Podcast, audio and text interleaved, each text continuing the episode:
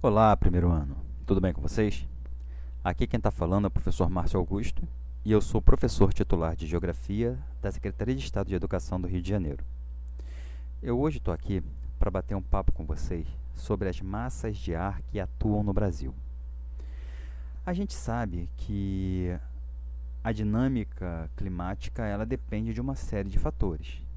E um dos mais importantes é justamente esse das massas de ar. É importante saber que as massas de ar, elas guardam em si, elas trazem consigo muitas características das regiões onde elas surgem. Então, se a gente tem uma massa de ar que tem origem no polo, né?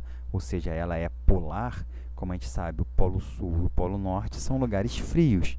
Então, elas tendem a ser uma massa fria. Ao mesmo tempo, nós teremos massas de ar que são formadas nos oceanos, né? no Oceano Atlântico, por exemplo, no caso aqui do Brasil, a gente só é banhado pelo Oceano Atlântico, então nós temos uma massa que tem origem no Oceano Atlântico. Oceano, você lembra logo de quê? De água, né? Água é o que? É umidade. Então, essa massa de ar, ela tende a ser úmida. E é justamente isso que a gente vai falar ao longo desse nosso bate-papo.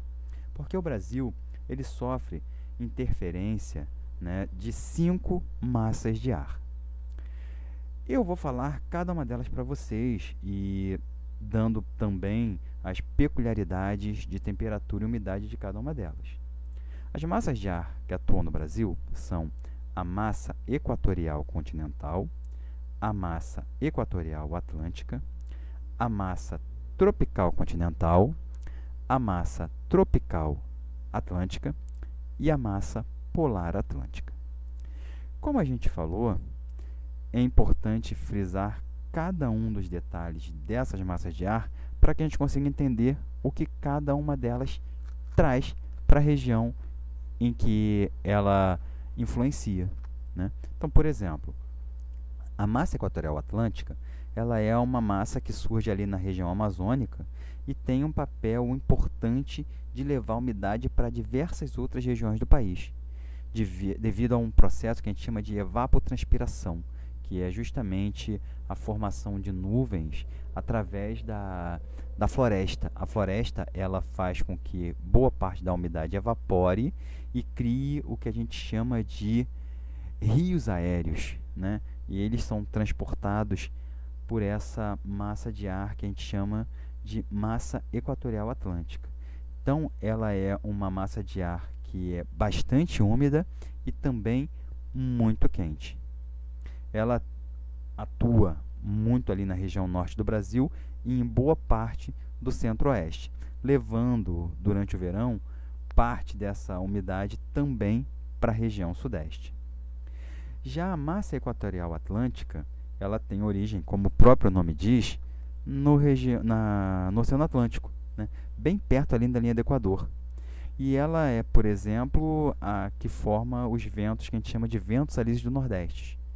Ela também é quente e também é úmida. Só que a ação dela é mais concentrada na região ali das das praias do Nordeste, né, nos litorais né, das regiões do Nordeste e parte da região Norte também, e principalmente é, durante o verão. Ela vai perdendo força quando vai entrando mais para o interior do Brasil. Já a massa tropical continental, ela, ela se origina ali na depressão do Chaco, né? ali numa região entre o Paraguai, a Bolívia e a Argentina. E justamente por isso ela é seca. Ela está numa região onde não tem muita umidade. E ela atua principalmente na região centro-oeste, embora algumas vezes ela consiga também atingir parte da região sul e da região sudeste.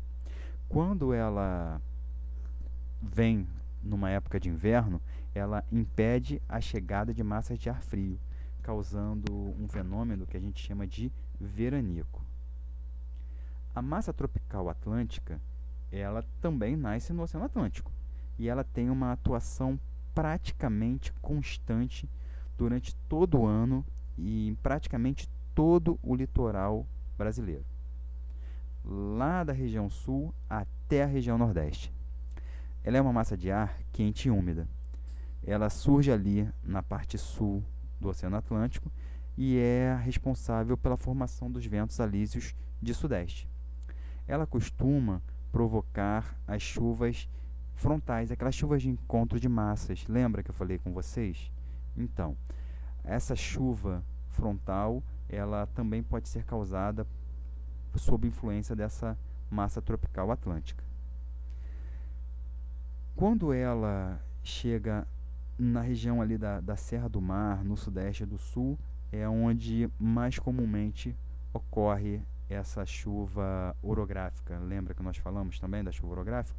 Ela causa ali nessa região da Serra do Mar, no sudeste e no sul do Brasil. Por fim, nós temos a massa polar atlântica. Como o nome já diz, ela é uma massa polar. E ela é a única massa polar que atua aqui no, no território brasileiro. A massa polar atlântica, ela surge lá no extremo sul da Argentina e ela é fria e úmida. E ela atinge muito do Brasil. Praticamente toda a região do Brasil, principalmente no inverno, dando uma um, uma influência maior, né? ela influencia uma, de uma forma muito mais intensa a região sul do Brasil. Por isso, a região sul do Brasil costuma chegar a temperaturas abaixo de zero. Né? Aqui no Rio de Janeiro isso não é muito comum, porque quando ela chega aqui, ela já chega bem mais tranquila, bem mais amena do que lá naquela região próximo à Argentina, Uruguai, que é uma região de bastante influência da massa polar atlântica. Então, o nosso bate-papo vai ficando por aqui. E eu desejo a você um excelente dia e, claro, bons estudos. Até a próxima. Tchau, tchau.